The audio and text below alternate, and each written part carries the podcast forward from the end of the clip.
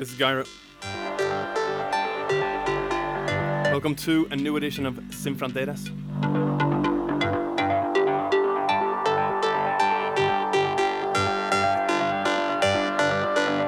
Uh, 60 minutes of quality music ahead. Don't quite know what I'm gonna put together yet. I'm gonna try and kick it off at about 20 25 minutes of breaks though, if possible.